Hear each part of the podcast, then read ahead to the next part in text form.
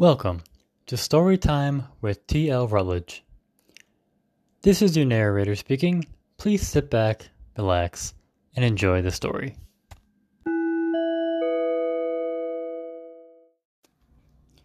Chapter 2 Nightmares 1204 The Byzantine Empire. As Alexander slept in his tent, the cold ground gave him no comfort. He tossed and turned frequently, haunted by visions of that beast that attacked him and Marcus. He saw its teeth gleaming in the darkness and its piercing blue eyes burning directly into his. Then its razor sharp claws swiping at his chest, and he felt the burning even in his nightmare. He was relieved when the dream finally started to fade, until he became aware of the shouting and the clamor of armored feet outside his tent, getting louder and louder until Alexander awoke. Groggily, he crawled out of his tent and just in time he fell back, barely escaping the trampling of soldiers running frantically in all directions. Some were handing out weapons, but others were cowered and hid. Alexander rushed from his tent and grabbed the arm of the fleeing soldier. What the devil is happening? The young soldier's face showed horror and absolute shock as his voice trembled. Great beast! Run! Then he shoved Alexander out of the way and ran off. Few, if any, would understand what the boy just said, but Alexander knew all too well. Marcus was right. There was another beast like the one who attacked them. Alexander grabbed the silver blade that was hidden underneath his cot and dashed towards the surgeon's tent.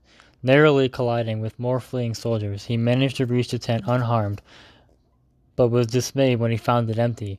The surgeon laying in a bloody heap a few yards from the tent. The bed where Marcus had been resting was destroyed, but Marcus himself was nowhere to be found. Alexander felt his heart pounding, and the panic within him started to grow, as he searched the tent frantically to discover anything that could tell him where his brother had gone. Then he heard it, the howl, that deep, echoing wail that would cause the bravest of soldiers to cower. Alexander shuddered at the sound, but he still pressed on toward it. He knew Marcus must be wherever the beast was. Alexander followed the trail of dismembered soldiers through the camp until he saw it. There stood the towering creature, with his black fur, strange blue eyes, huge claws, and knife-like fangs. One brave soldier was attempting to fight it, taking a shot with his bow, but the arrow merely ricocheted off the creature's skin. The great beast sprinted at the archer, then grabbed and tossed him across the camp as if he were nothing more than a rag doll. The poor soldier landed in a mangled heap and didn't move. Three more soldiers tried to flank the creature, but before they could even swing their swords, they were swatted to the ground by its muscular arms. The beast then turned and locked eyes with Alexander, who readied himself with his silver blade. His heart was pounding against his ribs, and his palms were sweating as he gripped the blade tighter. When he stared into the beast's blue eyes, however, he saw something he didn't expect. In those piercing eyes, there was something familiar. The beast's eyes weren't glowing with rage like the beast in a dungeon. Instead, these eyes were filled with horror. Alexander felt his pounding heart stop. He grew numb and collapsed to the ground, paralyzed, as if his blood had ceased to flow. Time itself seemed to stand still as realization dawned upon him. He looked up at the great beast again and stared into its eyes, eyes that Alexander knew well. This monster was Marcus. For an instant they looked at each other, face to face. Then the beast turned off and ran into the night. Marcus, Alexander whispered. He sat there for a long while, frozen in shock. Questions rushed through his mind. How did Marcus turn into the beast he had slain in the dungeons? Why did he kill all those men? What could Alexander do to help his brother now? Alexander did not have the answers, but he knew there was only one place where he could find them. William had told him to speak to the gypsies, and that was where he would go. The next morning the sun shone brightly over the still smoldering city. All through the night Alexander remained in the exact spot where he had collapsed, unable to move. A soldier who was burying the dead knocked into him, breaking Alexander from his daze. He soon realized the camp was preparing to pack up and move out. The base commander approached him and knelt beside him. I know how close you were with your brother, but now you must carry on with us. That is the only way to honor him. The commander seemed to believe that Marcus had also been killed by the beast. I must grieve for my brother. He needs a proper burial, Alexander lied. I want to bury his remains alongside my parents back home on Lundy. Alexander knew he couldn't tell the commander the truth, because he wouldn't believe it. Alexander barely believed it himself. All he knew was he had to find the gypsies. No, you cannot, the commander replied sternly. I need you here with our men, now more than ever. The commander stood to leave, and Alexander implored him once more. Sir, I beg you. I have to bury my brother back home. I cannot offer any special treatment for anyone. Many crusaders have lost brothers and fathers in this war, and none were granted permission to return home and bury their loved ones. Sir, please, he is all I have left, Alexander begged. I will all return, I promise. This was a lie, too, as he didn't have any intention of coming back. He knew that all this would not be over simply by getting answers. He needed to find Marcus and help him as well. If you leave this camp, you will be labeled a deserter. That is my final word. The commander stared straight into his eyes, then turned and walked away. As he watched the commander leave, Alexander already knew his fate. No matter what, blood was more important than honor. He needed to find Marcus, and the gypsies were the only ones who could help him. He had to leave now. Alexander quickly made his way to William's tent and found him packing up his supplies. I was sorry to hear about Marcus. Is there anything I can do to help? William asked kindly.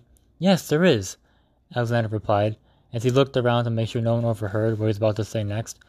Marcus was not killed by the beast. Somehow, that beast was Marcus. I need to find him, and to do that, I need to find the gypsies. Alexander, you do realize what you are suggesting? William asked, stunned. The legends of the lycanthrope are true, but if you leave, you will live a deserter. Then I'll be a deserter. My family will always be more important, Alexander replied. William, please, I need your help. I can't leave this camp alone. I'll be seen unless there is some kind of distraction that will allow me to slip away. What could possibly distract them? William thought aloud. After a few moments, his eye brightened. The silver blade! Good idea. Here. Alexander replied, handing it to William. You will need it. William hesitated. We will melt it down and create two blades. One you take to defend yourself, and the other I'll just use to distract the soldiers. Alexander smiled. I think that is a plan that might just work. William nodded. He took the blade to the forge and melted it down into a silver liquid. Alexander watched as William poured the silver into two molds, both designs designed for knives. He had just enough to create the two blades. It took a while to cool, and when they did, evening was quickly approaching. William handed one of the blades to Alexander. Be careful, Alexander. I will, and thank you for everything. Take care of yourself. Ha! I'll try my best, William replied as Alexander walked away turning to wave to his old friend for what may very well be the very last time. Alexander returned to his tent and gathered his few belongings. Soon he heard a great commotion in the camp as soldier, soldiers gathered near William's tent. Alexander stepped out as another soldier passed. What's happening? Alexander asked, playing dumb. The blacksmith has the real silver blade. Everyone is going to go see it. I'll meet you there, Alexander lied, waiting for the soldier to leave. When everyone was a good distance away from his tent, Alexander sneaked out toward the stable and packed his saddle. He mounted his horse and trotted, up the, trotted out of the camp as silently as he could. When all he could see were the campfires glowing in the distance, he kicked his horse to a quickened speed. This marked the first time Alexander had ever been uh, on his own without his brother at his side. I must find Marcus, was his only thought. This journey would surely be his most difficult yet. Traveling at night was dangerous, but it would be cooler and less strenuous. And he wouldn't tire himself or his horse as quickly. Romania would take only a few days to reach, but finding the exact location of the gypsies would be much more difficult. Alexander had been a crusader for three long, hard, riveting years, and he hadn't been home in quite some time. He and Marcus were granted leave only twice in those two in those three years. Though they both were knights, they weren't offered any greater benefits than the other soldiers. They were given better swords, better armor, and a horse, nothing else. As Alexander continued to ride, his thoughts went to his father. Their father had been a wealthy man, known as the Thane of Lundy. Lundy was a small island off the southern coast of England, and it was the only home the brothers had ever known. They lived inside Lundy Castle, a structure not very extravagant, but rather rustic and quaint. Despite its solitary position on the lone island, it, it has held its own for generations. Time and again, pirates would pl- attempt to plunder the island, but because of the strategic point where the castle stood, no one ever conquered it. Richard, Thane of Lundy, was a very protective and secretive man. He often spent hours in his study looking over old maps and writing in his journal for days at a time. Richard died under mysterious circumstances a year before the brothers joined the Crusades. Some say he couldn't handle the death of his wife, their mother, who had died the previous year of an incurable, incurable illness. Even Marcus and Alexander didn't know the whole story of how their father died. They had found him hanging by his neck in the watchtower on the northern end of the island.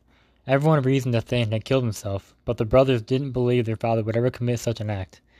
They searched feverishly for a perpetrator, but there was no evidence ever found that anyone was with their father at the time of his death. Three years had passed, and it was still a thought that very much occupied Alexander's mind.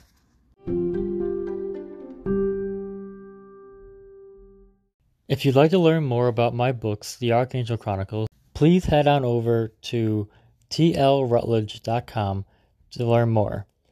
There, you can also purchase both Immortal and Resistance, you can read reviews for both books, and there's also a wiki page where you can learn more about characters, creatures, and organizations. Thank you. Thank you for listening to Chapter 2 Nightmares.